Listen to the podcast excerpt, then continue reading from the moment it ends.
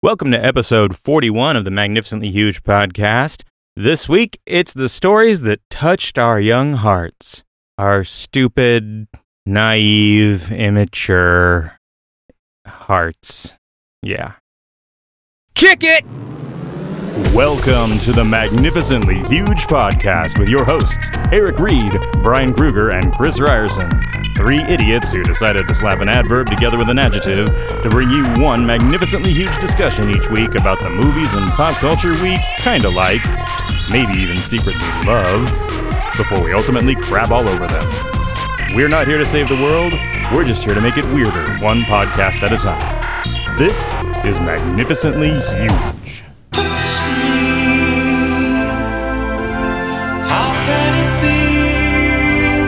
Welcome, one and all, to episode 41 of the Magnificently Huge podcast. My name is Brian, and today my friends Chris and Eric will be joining me. We're going to be talking about the stories from our youth that resonated for us, that made us feel something true, and whether they hold up.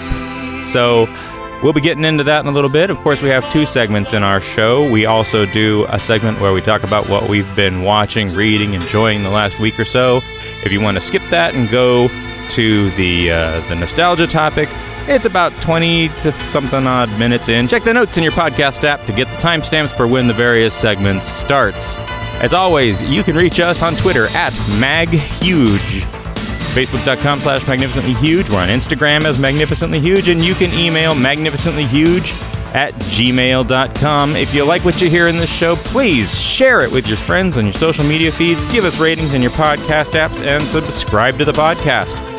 All right, we got a lot to talk about. Let's get into it. Hey, everybody, it's the Magnificent the Huge podcast. We're back. We are back. Uh, Were we we front? No, let's not do that. no, no, n- no, never do that. Never do that. Uh, this is our podcast where we talk about movies and TV and music and theater and podcasts and stuff. Yes, we do. Uh, my name is Brian. You forgot books. Oh, no. Chris talks about books. you philistine. Uh, I I talk about books sometimes. Oh, my name is Brian. Over there is uh, Chris and Eric. I'm Eric. Yeah, I'm Chris. Okay. God, episode what? Forty one. We're now at episode forty one. Episode 41. 41. Yep. The next episode is the the meaning of podcast life. That's not from some Amazing. book, is it? No, it's a movie. Okay, good. Good. All right. So uh, let's go ahead and get into our segment we call the fresh shit. This shit is fresh. Oh, shit, that is fresh. This stuff is really Uh, this is our segment where we talk about all the movies and everything but books that we've been doing uh, for the last week or So so. disappointed. Who wants to go first? Uh I think Eric, since he's the oldest, he should go first. You bitch. Yeah. Um, I, I, I, I've, I've been really loving Planet Money, uh, the the podcast from NPR. Um, and uh, they had a show. I'm trying to find it now. Uh, so yeah, I feel really flat-footed here. But the guy who uh, saved the life of uh, President Ford when someone tried to assassinate him. Um, or I didn't even know that someone tried to assassinate Ford. Oh yeah, Really? a woman uh, pulled out a 38, and uh, he was, you know, it was some parade or something, and tr- was going to shoot him. And just before she did, this combat marine who happened to be standing next to her, you know, yanks the gun away from her. Was that She got a shot off. Uh, oh yeah, that's right. She got a shot off and missed, and then he took the gun from her. But then the whole story of what happens to this guy afterwards is so just bizarre and sad. I like the fact that her nickname was Squeaky. Squeaky Fromme. yeah, Squeaky Fromme. Yeah, Did anyone take a shot at Carter ever? I don't think so. No, he had Like, the whole. was Reagan the last one to get shot at? I don't know. I think so because Bush had the shoe thrown at him. Does that count? No. Okay. Damn it. Though it was funny as hell. And hey, that Bush, he's got it- some reflexes, man. He ducked. He's like Years "Pow!" of practice dodging shoes. Yeah. um, But yeah, I mean, A lot more people getting shot, you know, 60s and 70s. Anyway, Yeah. Yeah. Well, a lot more famous people. Now all of us are getting shot. It's it's it's it's much more egalitarian the way we handle Yes. shootings now. yes. Um, bullets Let's see. for everyone. Yeah, I can't find it. I'm a I'm a poop. All right, I'll get back to you on this. But it was it was an amazing show, and everyone should listen to it just as soon as I figure out what it was called. Okay. But it's from NPR. Is that what you said? I'll get back to you on that.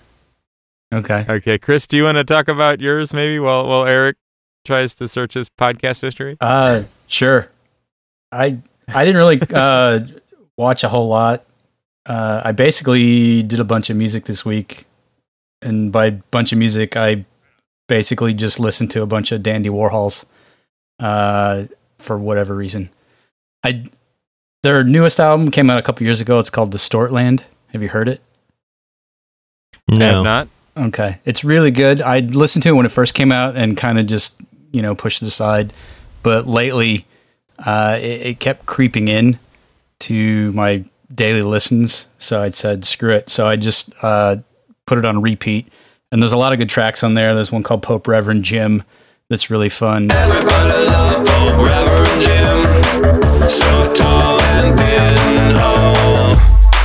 And I think uh, the living Casale brother from Devo did a remix of it that's very Devo esque.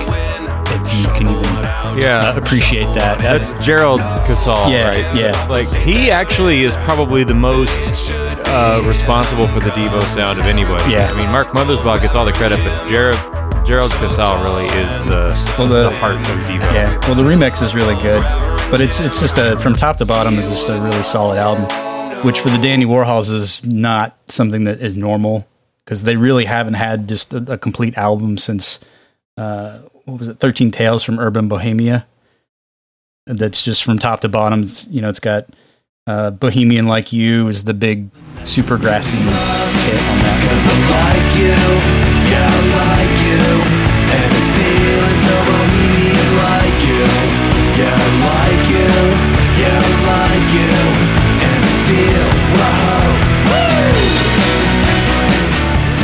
Godless and Nietzsche and whatnot.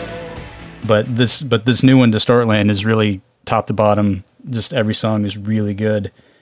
I mean, they have like albums where you've got a couple cuts that are solid and then a lot of fluff. So they're really hit or miss on a lot of stuff.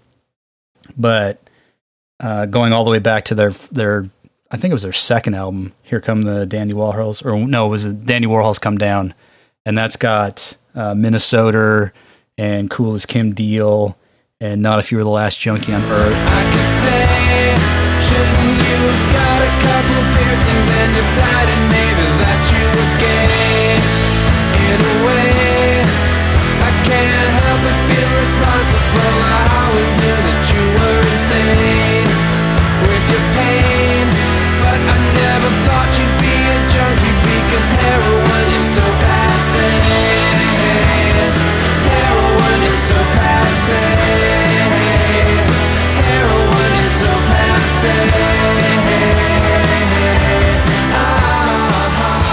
So that's kind of where I cut my teeth on them. But I basically just went through the, the rabbit hole and listened to every single Dandy Warhol's album that I could find on Spotify this week. Uh, and that's all I've done.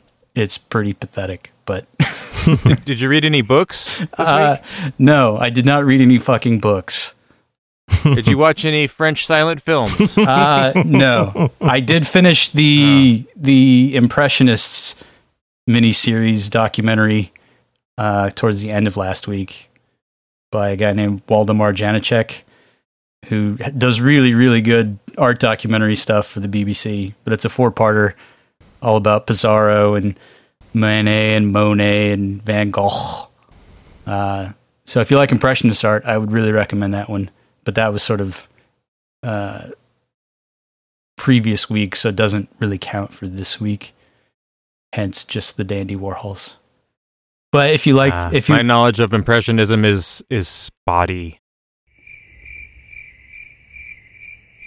well, uh, Rich Little is not a painter. That's really where you need to start. Ah. So don't do that. I get that impression.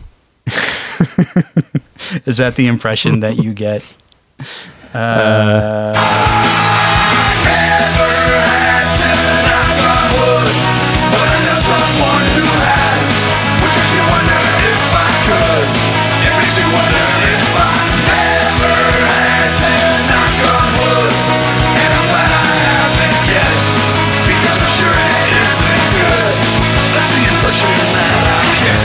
Eric, did you find your podcast? No, I am. I'm not finding Okay. shit because, of course, I want to find it, which means I can't find it. Ah, here it is. It's it. I couldn't find it because it was so far back. Uh, Tell us about it. What did, what is it that you want people to listen to? okay, it's uh, Radiolab uh, from September 21st, 2017. Oliver Sipple. Um, and it's about the guy who, yeah, wrestled the gun from Squeaky when she tried to kill Ford. But you've got to listen to this show. It is, it's about an hour long, and it is, it's just an amazing history um, of this guy. who who I wrestled can't a gun? anything more than that. That sounds But- like the opening to know. like a uh, like a transcendentalist poem. He wrestled the gun from Squeaky Fromme. Actually, I was just sit, sitting here thinking that'd be a cool band name, Squeaky F. You could make a band called Squeaky F. Squeaky Fromme and the Pistoleros. Ooh, that's good too. Yeah, eventually we'll do a whole show about band names, but we'll put a pin in that. Oh yeah. Oh, God. okay. So, Eric, you got anything else besides the podcast? Uh, I'm still reading American Gods, which is uh, a fun, very strange book. Uh, Love it. Love it. yeah, It's it's my Um, favorite. God. It's my favorite Gaiman, I would have to say. Oh yeah, and let me just say, I'm watching the last season of uh, Bates Motel, and I can't believe this wasn't a bigger show than it was. I mean, I never heard anybody talking about it. I guess it's one of those things where it's a prequel, so I don't care. I'm not sure it is. It's it's more like a a reboot or a I don't know, but it's it's Another creepy version? as fuck. I mean, i- especially this last season, he's already killed his mother, and the actress who plays her is playing both his sort of psychotic impression of talking with her, you know, the ghost of her, and uh, her embalmed corpse in the basement. Ew. Yeah. Nice. is there is there a lot of taxidermy like in the, the yes. movie? Excellent. Lots of taxidermy. Yeah. Okay. Anyway, that's what I'm I'm down with. That's what I'm doing. That's my thing. That's Cool. that's that. Yeah. Well, I'm just wait. I'm just waiting for Jessica Jones season two to drop in a couple of days, and then I'll be all over oh, that. Oh heck yeah! So- There's okay, like all the series are coming right up. Like Jessica Jones is coming back, Silicon Valley's coming back, um, the Santa Clarita Diet's coming back. Like all of this is is toward the end of March. yeah. Uh, plus there's a bunch of movies coming. Like it's a desert right now, but there's just so much shit Yeah. coming. Oh yeah, and of course, right now we've got we've got Walking Dead, which Oh, I have boo. very mixed feelings about. We're gonna have to have that conversation someday. Uh, the Okay. the Scott Gimple podcast. I think we should try to get Gimple on the phone. That's what I think. Yeah. Good luck. Good luck. good luck. God. But it That'd does be so remind me. Hi, we have do- a podcast. Can we glom off of some of uh, our, Yeah, our knowledge have- of you to, Yeah, really. to get 15 some listeners. listeners for Christ's sake? Uh, well, it does remind me uh, one other thing that I forgot this week. I did. I found on Hulu of all places. It was a it was a deep deep cut, uh, but I found Fall Guy is on there. All the, the seasons of Fall Guy, and I loved that show as a kid. So I figured, what the hell? So I started watching the the pilot episode, and it's like a 90 minute. I mean, they really did it up. They had a lot of faith in Lee Majors, and uh, it's awful. Uh, yeah. but it's got but it's got it's got Heather Thomas at the the height of Heather Thomasdom. Uh, and then it's but it's pre Markie Post when she was on the show. So at one point you had Heather Thomas and Markie Post on the Fall Guy, and that's pretty much why you watched when you were 12, 13. Um, but the most notable thing about the first episode is that Lou Rawls is a guest star. So I'm just gonna throw that out there because I like Lou Rawls. Huh. So I don't know who that is actually. Is that a You'll singer never person? fi- yeah, he's a singer all the way back to the 60s. Oh, okay. You'll never You'll find- never find as long as you live someone who loves you tender like I do. So, oh, yeah, the fall guy. Don't All right. don't don't Apparently, revisit. he had a song called "You'll Never Find." We're never gonna find it. no. yeah. Okay. So I have a whole bunch of fresh shit this Yay. week. Uh, first, first of all, just a shout out. Um, there's new Weird Al Yankovic in the world. He released the Hamilton polka, which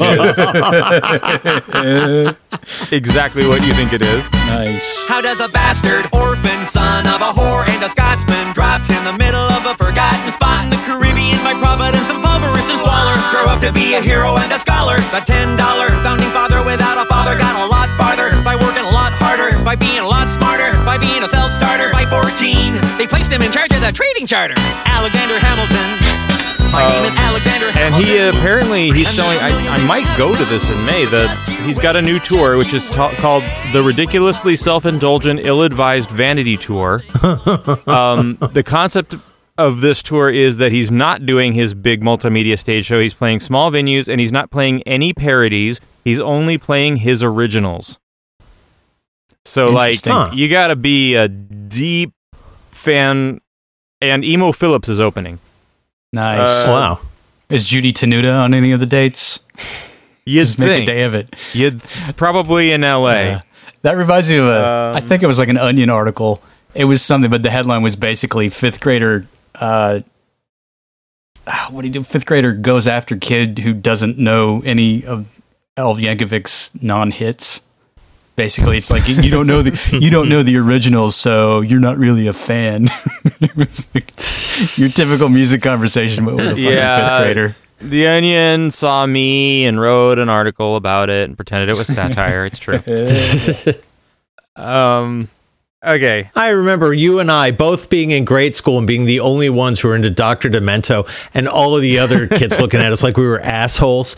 And it's it's it's like now being that much of a dork is the cool thing.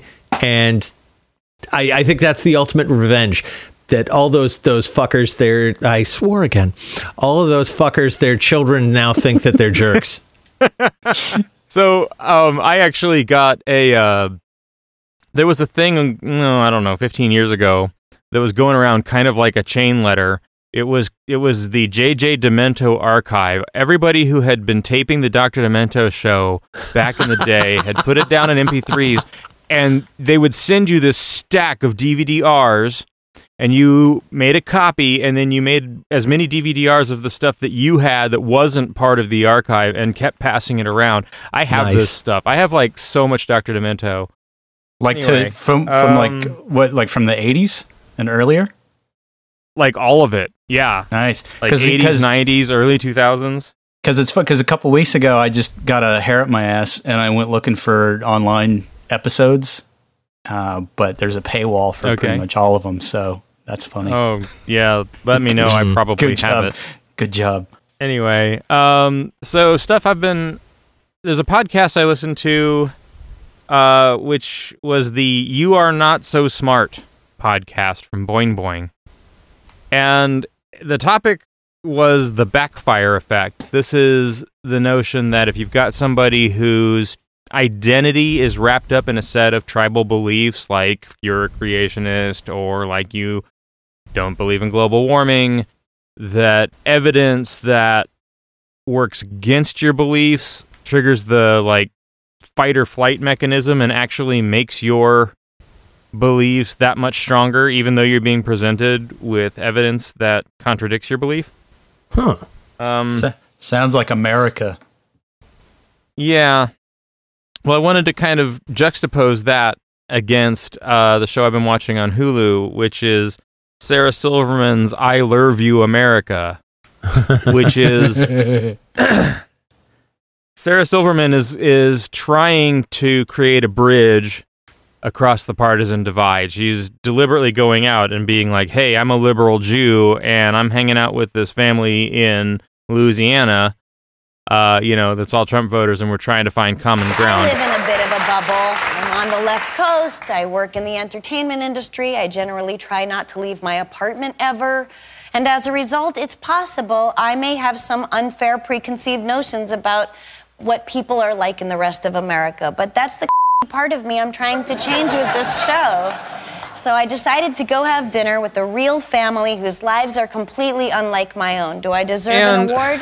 Yes, probably. I mean- Take a look. Take a look. I'm I'm in a funny spot with this. You know, I'm estranged from a good chunk of my own family across the political divide, and I'm, I'm on the one hand, I'm sitting here going, I know that we never really become a country again unless we can overcome these differences. But on the other hand, I I don't have anything to say to these people, and I've lost all my respect for them.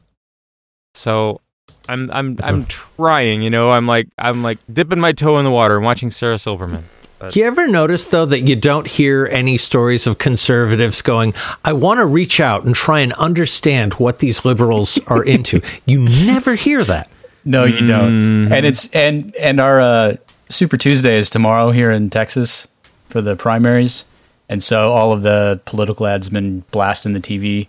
And our lieutenant governor, who uh, is just a ginormous asshat, Oh, I saw that ad. uh, just basically comes out swinging, and, and the gist of the, the ad is, "I align myself with Trump, and you're all a bunch of crybaby liberals." And I stand with President Trump on keeping our border secure.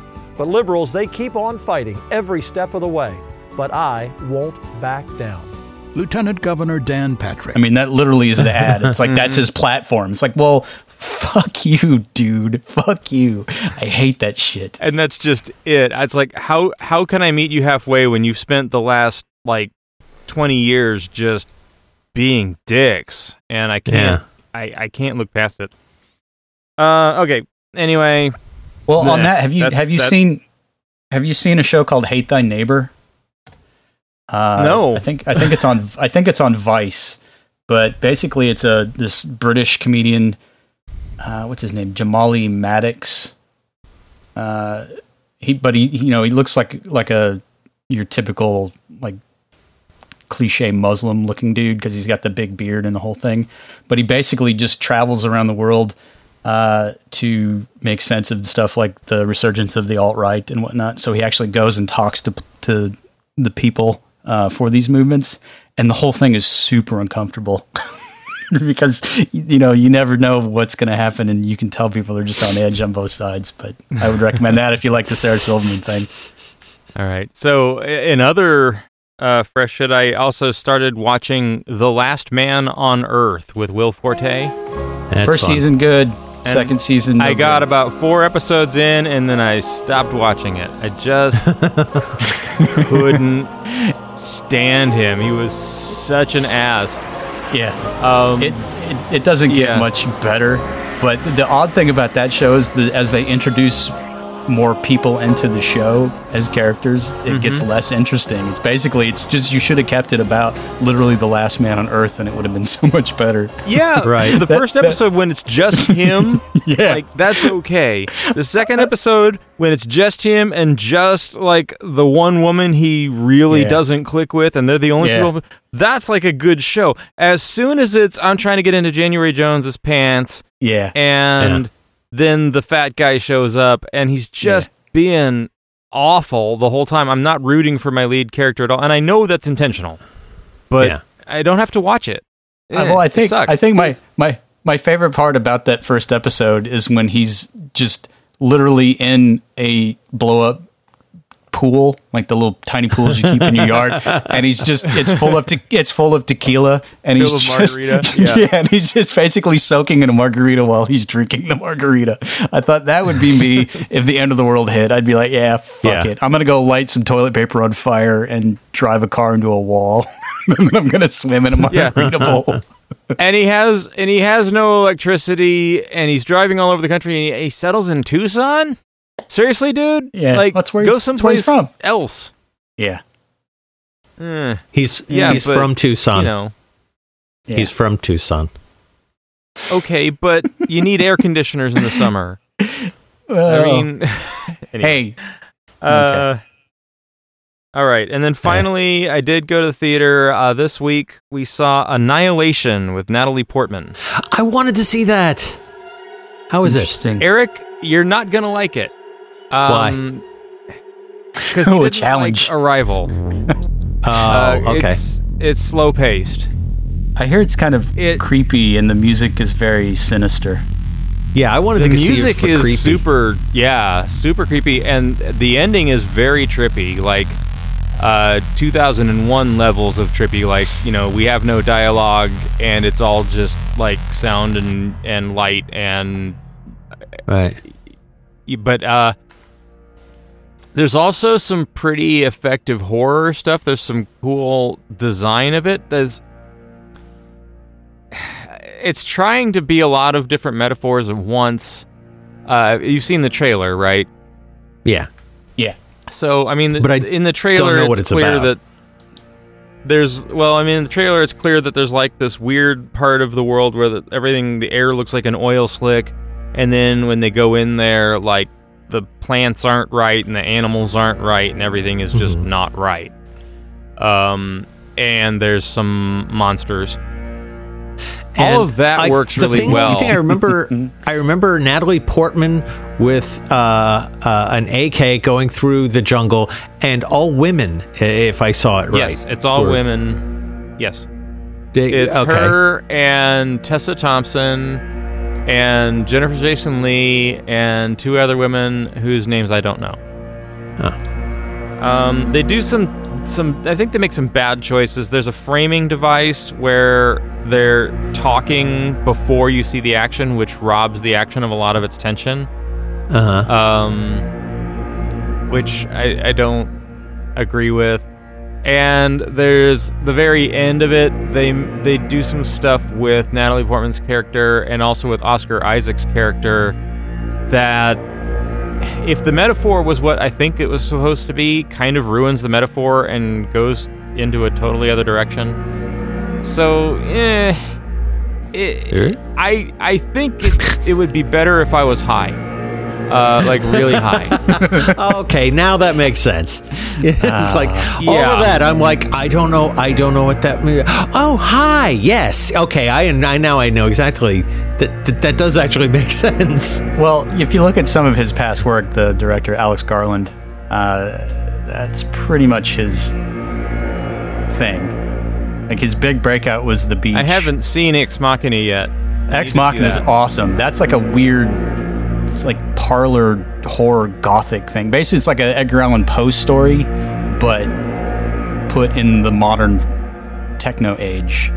Uh, it's very well done, and it was just super weird and creepy. So I can imagine Annihilation would be uh, a fairly fun time. This is yet another movie where it, it's an R-rated movie. There's a scene in it that is the modern equivalent of the chest burster from Alien. There's a really disturbing Cronenbergian nasty ass scene. Um, and of course, it's another R-rated movie where there's like little kids in the row next to us. Like I love that. you know, that same happens. same same little boys with their voices unchanged who were all excited about the Deadpool 2 trailer. Like Yeah. God damn it, people! Like, save something so that there's something fun when you grow up. Yeah. eh, anyway. Yeah. Everything is horrible. Fuck it. Yeah. Don't worry. They're only children, and and and fuck them. Trust me, they have Oh, I phones. they can swore see again, a whole damn lot it. worse on the internet now. Yeah. Yeah. Agreed. Believe me, everything the whole the whole system's going down. Okay, we we we've lost liberal democracy. We've lost innocence. Uh, you know, it's it's it's all Thunderdome from here. So let's talk about movies. This may actually be the first episode of the Magnificently Huge podcast where the fresh shit segment is longer than the real segment because this is poorly thought through. Um, It's what I referred to actually when we were talking about it as our jazz episode because we're really kind of it could end up being that. It, Well, Yeah. Here's here's the hey, thing. about- everybody, just hang out with Yeah. Chris, Eric, and Brian, and we're going to talk about stuff. well, here, Oh, we tell, got to we got to find some mood music for that. Yeah, Miles Davis is good. But So tell tell us the uh, the basic conceit of this particular episode, and then we can expound from there. apparently between my desire to reach out to you know the bullies on the right uh, and and this topic this must be the episode where i want to be the sincere guy that you guys just crush and make fun of um i i had started going hey are there films or tv shows or things from from the past that were really resonant that really sort of captured a moment in your life that that you felt was reflective of reality and you guys were both kind of like i don't have much to say on that topic and I concede the point. So we wanted to add to that um, things that seemed resonant at the time or that we were really into, but in retrospect we look back on and go, "Oh, that sucks." You know, things like the Fall Guy, right? uh, Well, to be fair, I never thought the Fall Guy was something that was amazing.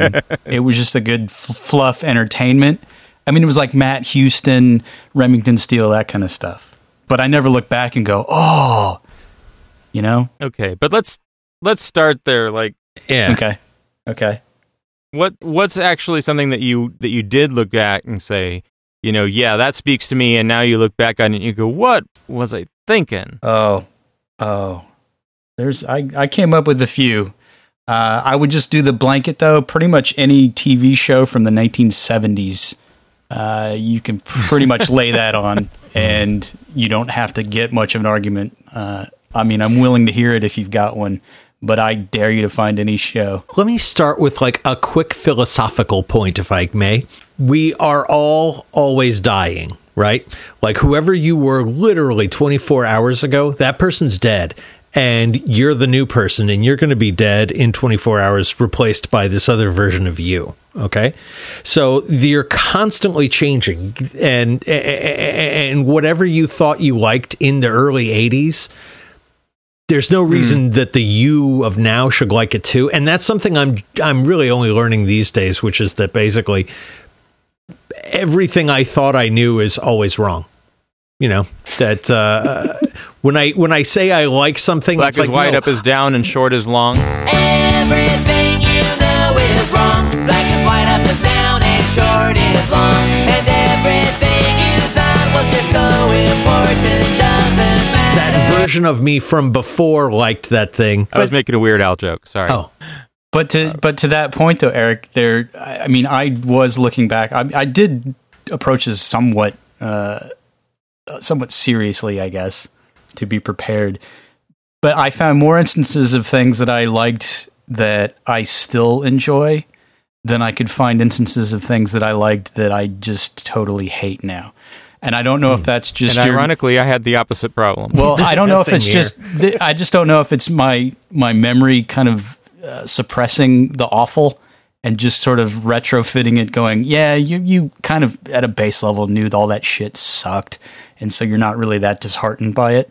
I maybe it's just my own personal defense mechanism for all of the the pop culture that I overly ingested in my lifetime because I was a fairly solitary child for a, a good chunk of time, and so I had books and TV. until he became a fairly solita- solitary adult. Yeah, and uh, Okay. and didn't care at all. So I, I had trouble finding. I mean, I could find bits and pieces, but I mean, it's all just sort of a blur. I think it's because if it sucks, I really just actively disengage it from my my memory, and then have to kind of search for it, and I don't really bother. I don't know if that's the best way to put it, but that's sort of my conundrum on Oh, that. that's fine. All right. I'm, I'll call out a specific one. I'll start us off with Chasing Amy. Um, arguably, other than maybe Dogma, the the only Kevin Smith film worth watching.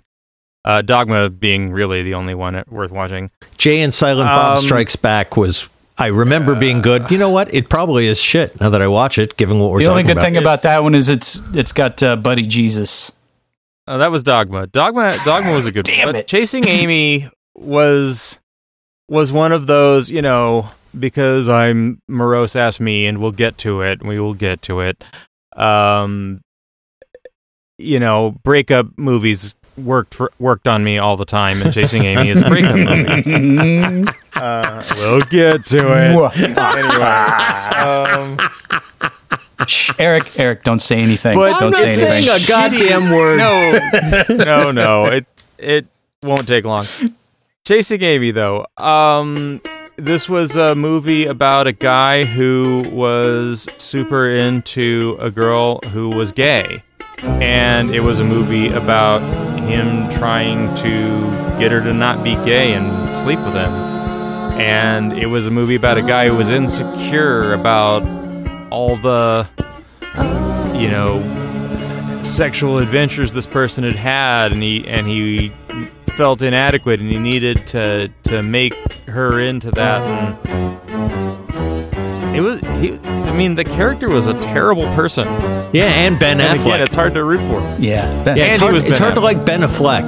Ben You know, Affleck. Ben Affleck's a he's an asshole. He called my girlfriend, he, girlfriend. He called my wife a bitch. yeah, we know.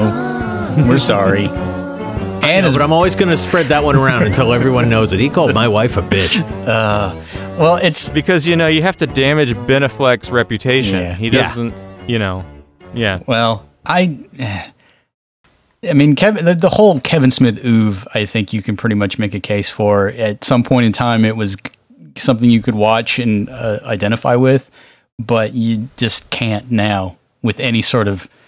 Uh, Yeah, You I know what I mean? almost went for Clerks. well, I, that was because I had I Um, was thinking about that, and Clerks is the one that did it for me because I actually did work in a video store for a very long time, and that was fairly true to the experience. But I, I, I and this whole podcast is basically us doing banter like they did in Clerks. oh, we do it so much better. But- we do it so much better. And in color. but but Clerks was just I, I tried watching it again as a, an adult, like an actual established adult with uh, adult problems, and it just it's it just doesn't hold up. It's very much of its time, and you look back and you go, oh man, fucking snot nosed punk. I mean, it's literally like what you do, and it's like as, That was my reaction when I first saw it. I, I always hated that movie. I was always Yeah. like, you know, but you the you- fuck up. That, You've always been preternaturally old, Eric. Uh, so, so anything that speaks to youth culture, you pretty much just shit all over anyway. So that was that. You're always a good I barometer. thought it was just that he hated everybody. well, that too. well, that's part that of being too. old. But yeah, he was telling people to get off his lawn before he had one. So, Eric, do you have anything like that? Uh, a movie that you thought God. was good and no, it isn't. Well, you, know you didn't. what's funny? Well, yeah. Uh, well, I was just say Brian didn't explain why Chasing Amy is no longer good. Hmm. okay, yeah. Um, I tried to. Uh, the the lead character is a douche, Okay. and he, you know, he's he's really shitty. To, and he even gets. I mean, it's not like they didn't know this, right? Like he gets uh beat up for it pretty bad, but we're still supposed to sympathize with him somehow. Yeah. Um, Okay. I mean, in that sense, it is, I guess, still. It's not just a giant fantasy. You know, he doesn't get the girl. He he gets what's coming to him for being a douche, but uh, just maybe you shouldn't have rooted for him at all. Okay. Fair enough. Fair enough. Okay. It's, it's like I remember. Uh, you remember Wendy? Wendy. I remember going to see uh, uh, Rudy when it was in the theaters. Rudy, and uh, she came away with what everyone at the time would have agreed was the absolute wrong lesson from that movie. And now I look at it and I go, "That's the only lesson from that movie," which is some dreams you just shouldn't have. You know, I mean, how much of his life did he waste on this fucking stupid football thing? And and and for what? You know. And, and of course, you're supposed to watch it and go, "Well, no, no. He put his his heart and soul into this this Yeah. footballing, and uh, and and and he realized his dream of playing with Notre Dame for like you know 20 seconds in a play that didn't matter, and you know what a waste of time. It's like- it's That's about somebody with think an obsessive compulsive disorder, and in the end, everyone accede, accedes to it. You know, and basically says, "Okay, we'll we'll help you with your deranged passion." But at any point in time, did we you should ac- know better. But at any point in time, did you actually like it? Um, no, never. Uh, Okay. God. So I'm not sure why I brought it up. Um, Just because you like to piss all over stuff.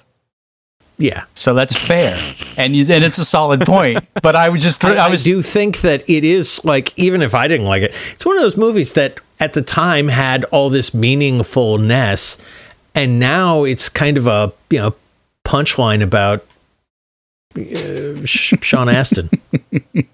Yeah. Poor Samwise Gamgee. Chris, did you have any any specific shows or or movies that that fit that description? Uh, well, I got two. One real quick. Uh, as a kid, I loved the the hell out of Benny Hill, and I can't watch it these days. It's just awful. oh no, it's great. Benny Hill it is not great. It is not great. It is just. It is great. It is hard to sit through. So I just wanted to Why? mention that. It's just. It's painful. It's just. It's so just- innocently rapey. I know, and that's just that makes me uncomfortable. Ah.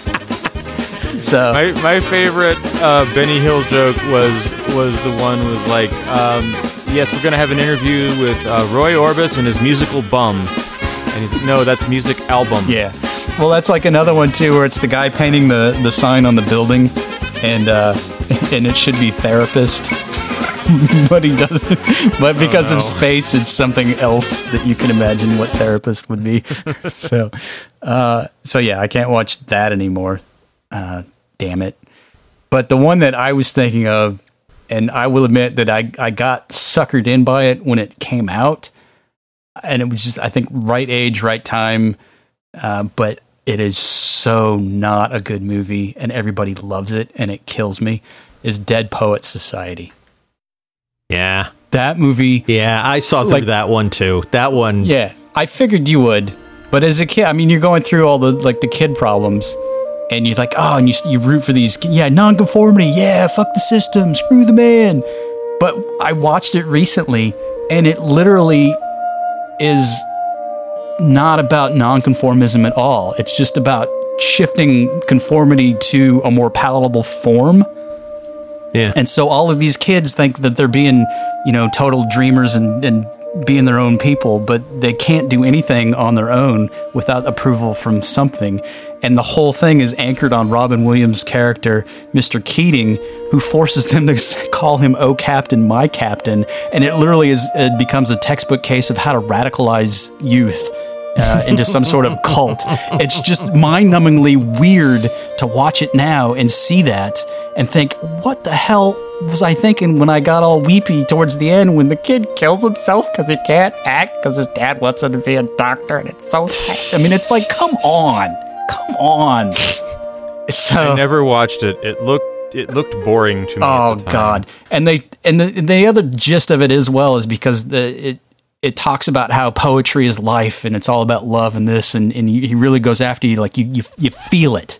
You know, you feel it, and so basically, it shits all over. I was bored. Yeah, it, Yeah. it shits all over the idea of, of what taking literature classes is all about, which is the the, the really non sexy aspect of critical thinking where you have to parse the themes and everything. I mean, that's just boring as shit to watch on a movie. But if you can feel it, if you can look at it and go, ah, it makes me feel it. I'm gonna stand on a desk and I'm gonna jump off and ah! It's like, this, come on. It is so, so fucking awful. I'm so mad just thinking about it right now. Fuck. So, So a movie that got me all riled up and feeling stuff that is objectively terrible uh, is Pump Up the Volume.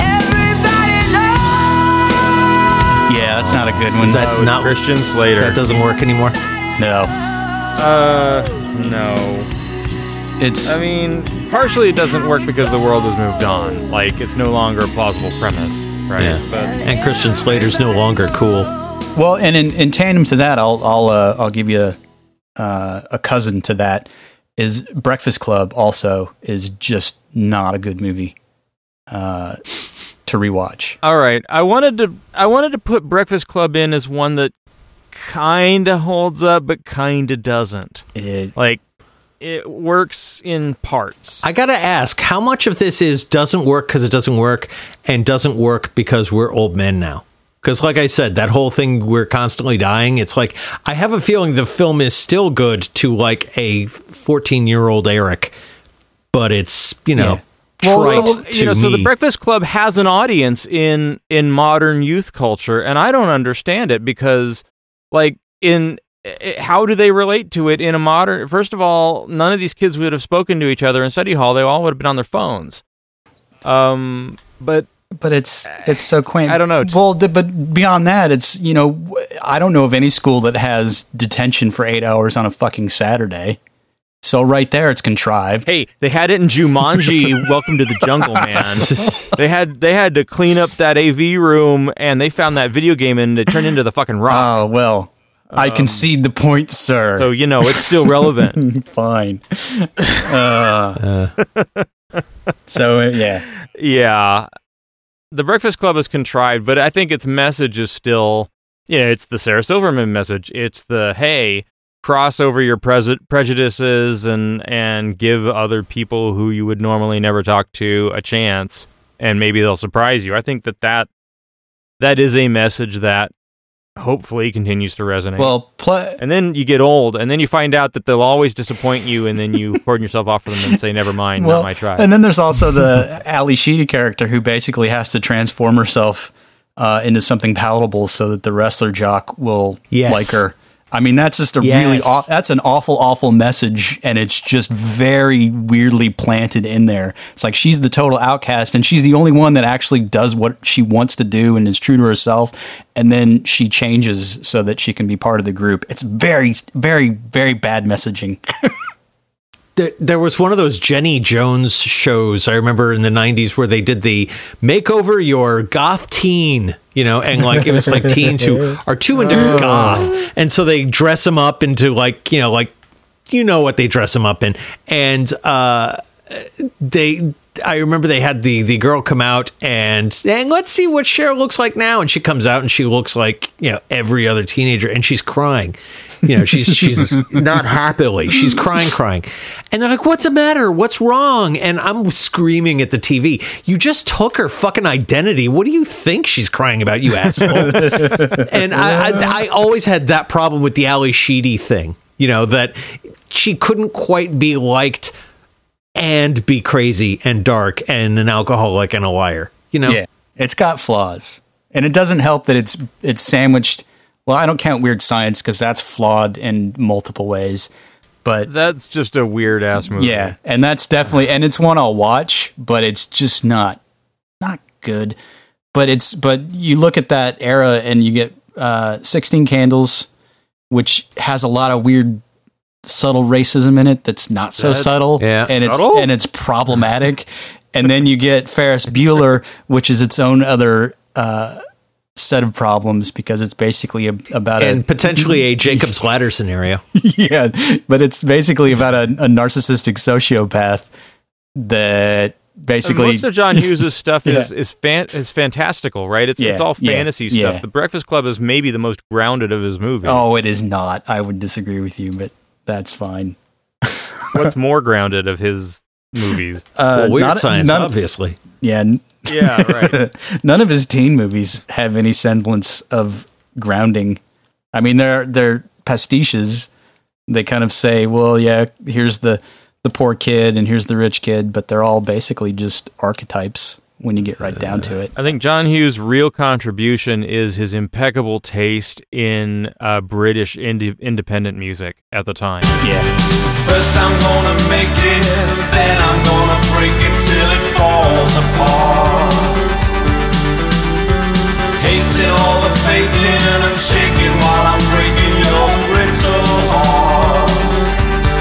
Brittle heart. The guy could put together a soundtrack. Certainly not in movies. Uh, okay, a m- one I'd like to throw on the fire is uh, really anything by David Lynch. I, I think David Lynch is so spectacularly overrated, and, and at the time I was so in love with Blue Velvet, uh, Wild I still, at Heart. I still like Blue Velvet as a movie. I think it's fun. Oh, Velvet's the only Jesus one that holds Christ. No, Dennis Hopper is great, but the movie Blue Velvet is just shit. Uh, I still It's- like it's- it. The one, the one that's hard for me is Wild at Heart because it's got moments, but at the same Yeah. time, it's just a, it's just a big giant mess. And I remember when we saw you were working at the the movie theater, so you had passes for it or something, or they were doing the Mm-hmm. screening, and we went to like a midnight show, and uh, Mm-hmm. and it was just it was just so weird, and it had moments. But I think with the point when when you get Nick Cage doing his bit about this jacket is a representation of my individuality, and uh, and we just started laughing. Personal freedom. Yeah, and we Yeah. just started laughing the theater, and nobody else was laughing, and then that made us laugh Yeah. more. Come on, you can't Yeah, take this movie I- seriously. I guess not, but it, the idea though that out of all that silliness is a great artist, that's eh, for, forget it. You know, the, the, the, the I remember him saying, "Well, I wrote Blue Velvet after drinking a lot of chocolate milkshakes, but to do Wild at Heart, I ate a lot of turkey sandwiches." You know, like, shut up. You know, It's it's, awesome. just just just weird for the sake of weird, Yeah. and I think a lot of people got off on that Yeah. just you know on, on oh, that level. Well, he's oh, weird, and I like and I'd, al-. I'd also like to add that when I made Dune, I was doing copious amounts of amphetamines and heroin. yeah, yeah. I I I, I think it, I it's think- not on. It, it- was it's that his like a, a little subculture? was that like a little subculture? Like it was cool because it you know you were kind of on the ends. Like there was this winking, like yeah, yeah, we watch David Lynch movies kind of thing going on at the time. Uh, I I guess. don't know if it was like like like a joke winking or if people were seriously like, "No, man, you just don't get it." You know? Well, it's it's the same people that bring up like Terrence Malick, and then oh man, I love that movie and this and that. Like if he doesn't have an actual narrative, they're just messy. It's like I don't know, I don't. Yeah. What the hell are you doing? Uh, like that Tree of Life or whatever it was. I mean, it's just yeah. I don't know. People can get get a little bit too into it. So, yeah. Yeah. But uh, but I will still say that I like All blue, right. uh, that I like Blue Velvet. So, nah. Ugh. So, um, so let's get to it. You guys are always expecting me to talk uh, in this one to talk about say anything, and I it's another one that kind of holds up and kind of doesn't for me. Yeah. The light, the heat. I am complete. Can I can I point out that I now only now as an adult realize the complete creepy fucked up edness of stalking the girl who broke up with you by playing the song that you used to fuck to like through a boombox And at her house. and girls thinking it's the dreamiest And- thing ever. Yeah. Well, okay, so that latter part's messed up, but like, here's the thing: I can relate to how horrible I was when I was the I can't get over it stalkery guy. Mm-hmm. Like, I that was what I related to, and and looking back, I'm like embarrassed. You oh, know? Oh no! At the time, we all thought it was romantic, but now, Oh. of course, you know we realize stalking is an actual crime. Yeah. Well, I wouldn't say you were horrible either, Brian. I think insufferable might be a good word for it. Okay, sure. But- yeah, well, but not horrible. changed. Uh, no, But- don't but- listen to him, Brian. I thought you were hilarious. But And but thank goodness for that because I needed to have some kind of friend, and at least the ones who thought it was you know worth laughing at stuck around. So Yeah. that's good. if only you could hear what we Slightly yeah. If only you could hear what we said when you left the room. No, I didn't want to hear it. But say anything. Probably some some variation. of, Oh, thank God. But say anything is also not helped by like the weird subplot with the dad being an embezzler so he could put his daughter through school. I mean, it just it's messy. The whole thing is just messy. Uh, and it, narratively, it doesn't make a lot of sense. But if you look at the pieces as individual parts, then it's it's still reasonably watchable if you're not trying to put it all together. Uh, yeah, 'cause there's It's that whole thing. Not it's certainly not as good as he would end up being with with masterpieces like Aloha. Uh, I don't I mean, know. He think is- John, he's a The mess. best John Cusack He movie a is mess. probably going to be better off dead forever for me. But that's the thing is you could you we could do a whole just a whole show on just the fuck upness of John Cusack movies related to this There sort you of go. thing. Put it on the spreadsheet. Yeah. because because the the sure thing is another similar type of deal. That one really hit home for me when it came out, no, no, save it for the Cusack episode. but now it's like eh. But the one that gets me, and I'm glad you brought up say anything because this is a fairly recent one that I revisited. Uh, but when High Fidelity came out, and I really, oh, I really glommed onto that one because it's kind of it's our sort of age group, our contemporary, and Yeah. Yeah. and it's all about obsessing over your your pop culture shit. In that respect it's the music and the records and going through a really awful breakup and trying to make sense of everything. Because that was right around uh, what we were about 30 and you kind of had left your 20s and i really just had nothing going on that i was really happy with. And i just was very very down and high fidelity came along i'm like that's it man. That's totally what i'm going through. And then i rewatched it again recently and i'm like that guy's a dick. So it's like so it's like yeah things change i guess. Uh so yeah it's it's a tough one. But you could you could look at all of the john cusack oeuvre and pick like the grifters same thing. Uh gross point blank that's another one i really dug and i don't dig it as much now so it's it's very uneven this john cusack stuff Eric, any others you wanted to criticize? Oh God, a bunch. Um, I mean, there's yeah, like like yeah, I, I think you're right. Just about everything from the '70s is bad. Uh, you know, Jaws, Close Encounters. Uh, I don't understand ET, um, but uh, yeah, I mean, I don't know. No. Once I say David Lynch, I'm pretty much done. I wanted to get to do any of us have examples of something that that does hold up that like you see yourself in or you see your your past in at least and you still find it enjoyable. Uh, I still like the Blues Brothers. You mean like that? yeah Well, I mean, in what way do you see yourself in it or is it Oh just a no, movie I don't. liked No, I don't learn anything Yeah. from it. Uh, That's- yeah.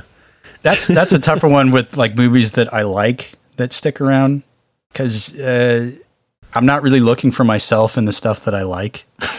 it's just it's just like such yeah. self loath. That's such a self loathing way to say it. But I really, if I see myself in it, I'm like, I don't really. That's not interesting to me. You're you're kind of back to Eric's thesis. Like the older you get, the more you hate your younger self. That's why Yeah. you changed, maybe. Yeah. Well, no, it's not that I hate my younger self. It's just e- even myself now. It's like, uh, Yeah, What, I I'm hate gonna- everything me. Yeah.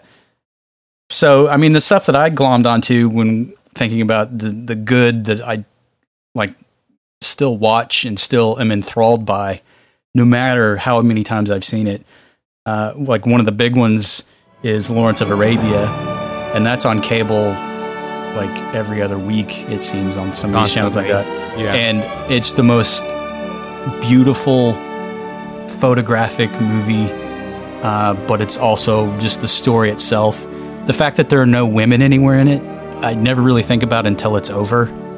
Um, but there's elements that are very, it's a very heartfelt love story at some point with it. I mean, it's just what he goes through through that entire film. Uh, it's just heartbreaking to me, and it just gets me every time. And then when you see it on like a 70 millimeter reprint, uh, it's just even all the more spectacular. So that's one that I I will never never let go. I love that movie so much. All right. Yeah, one I'd that- like to. I'd like to be able to say that, you know, because I really love that movie, but I think I'm dead inside because the more I think about it, the less I. I'm like, yeah, I love the, anything, you know.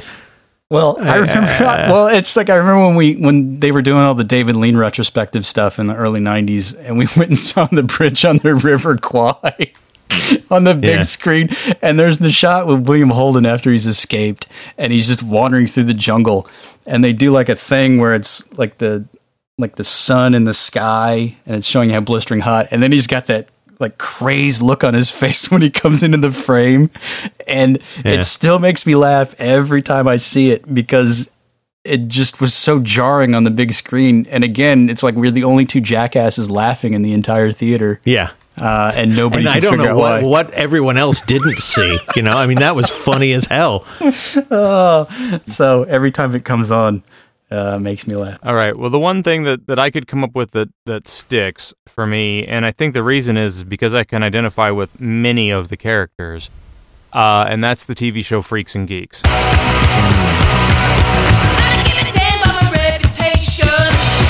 Uh, you know, there was a time when I was the, you know, the nerdy ass kid trying to be king of the nerds among, you know, a small group of nerds.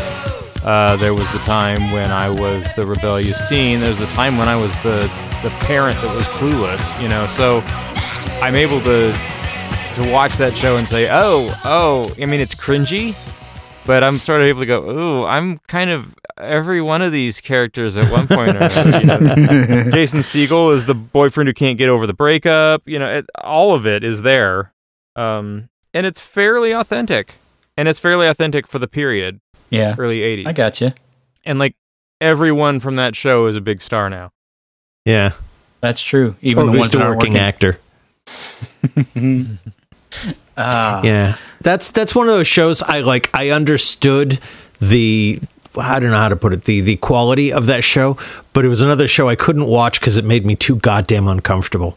It's like I, I some so many things I watch and I just go because I remember Yeah. the you know, being that person.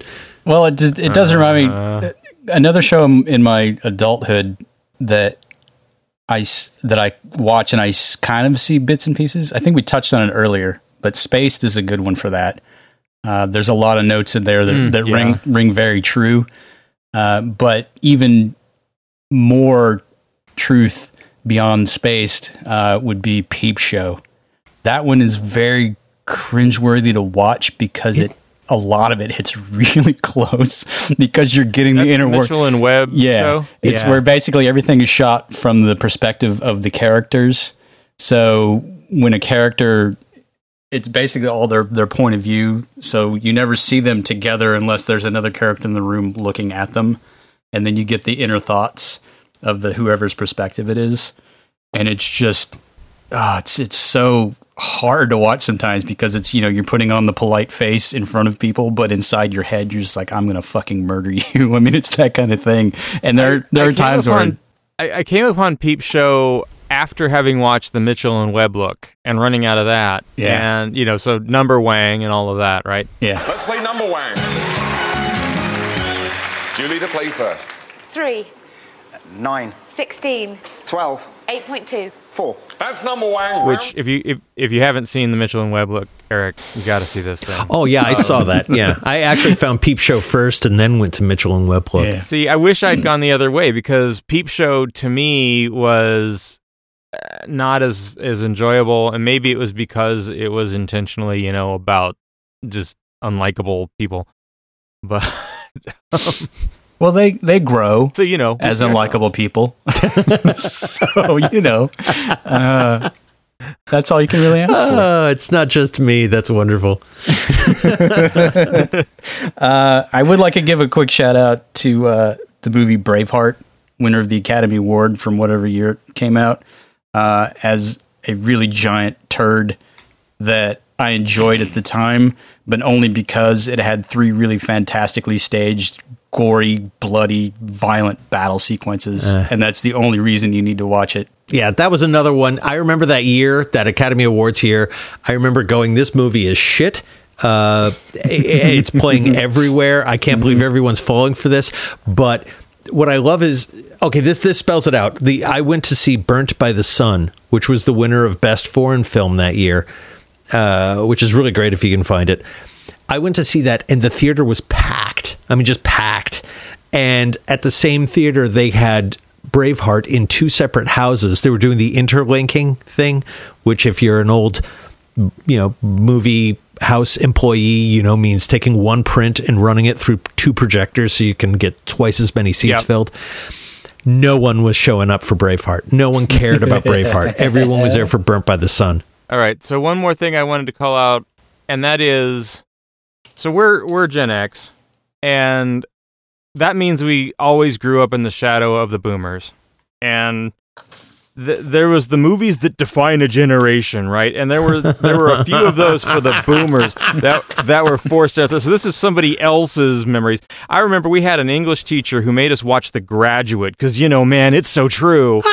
and I like the the same teacher who years later actually ended up uh, being exposed as screwing one of his high school students. But anyway, Oh my God, him! Um, oh, yeah. yeah. that makes sense. yeah, Ah. made us watch The Graduate. But but you know, Easy Rider or even like The Wonder Years, like all of this boomer nostalgia stuff that we have been marinating in our whole lives, and I I never related to it, and I I know I just know that everything we're talking about is like as annoying to younger Yeah. people. As it should I guess. I. But you know what? That might even be the uh, another interesting topic for another day. Uh, I was thinking of I was thinking of how transitory comedy is after the Caddyshack episode, and how so much stuff isn't funny.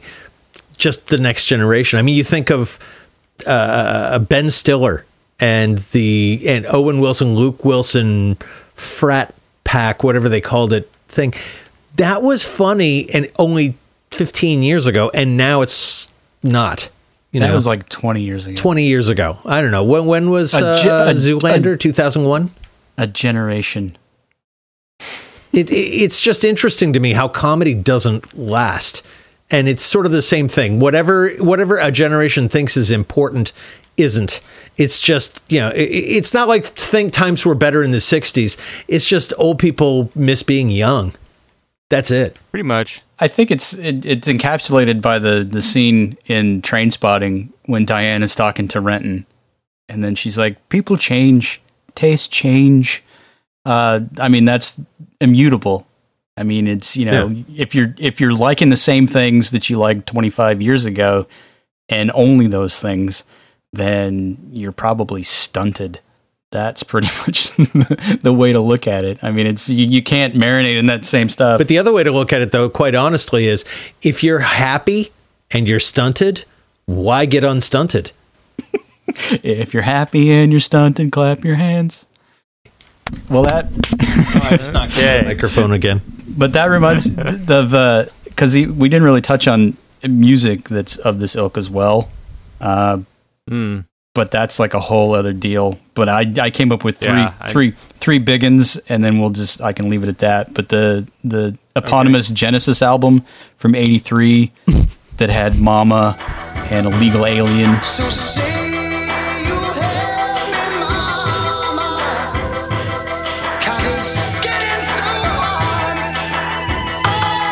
I listen to that a lot, mm. and it's it's horrible. It's horrible.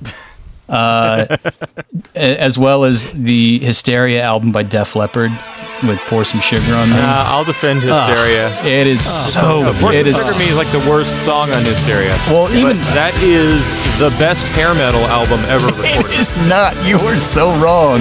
It is not hair metal. Oh, you're right. Py- Pyromania was the best hair metal album ever recorded. Hair metal. hair metal. Ah, that's just Yeah, I'm trying to wrong. think wrong. I, I, I remember being like like absolutely loving uh, uh, Van Halen, but after a while I realized all of their songs have the same problem where the cymbals you can hear going shh, shh, shh. It's like he's hitting the cymbals so often that it infects every song, and once you know that, you can't you can't enjoy it anymore. Van Halen is a band with four frontmen, only one of whom sings, right? That's it. right there. Uh. Uh. All right. Well, we can we can rag on the boomers in another episode. That might be a whole other episode. Just why we hate the baby boomers. Rag, ragging on the Put me down boomers. for that. That sounds like a podcast title. Ragging on the boomers.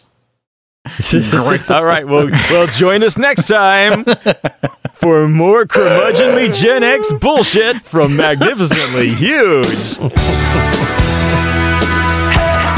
I think that should, that should just be our tagline: curmudgeonly Gen X bullshit. And that about wraps it up for yet another magnificently huge podcast. We're here every week talking about movies, music, pop culture, TV, everything but books, right, Chris? Everything but books. All right, if you have stories from your past that resonated and you want us to talk about them, hey, you can hit us up. We can find us on Twitter at MagHuge, Facebook.com slash MagnificentlyHuge, Instagram, we're MagnificentlyHuge. You can email magnificentlyhuge at gmail.com. And please remember to subscribe to the podcast, give us ratings, and share it with your friends on social media. We're still trying to build an audience, and well, that's slow going. So help us out and come back next week for more Magnificently Huge.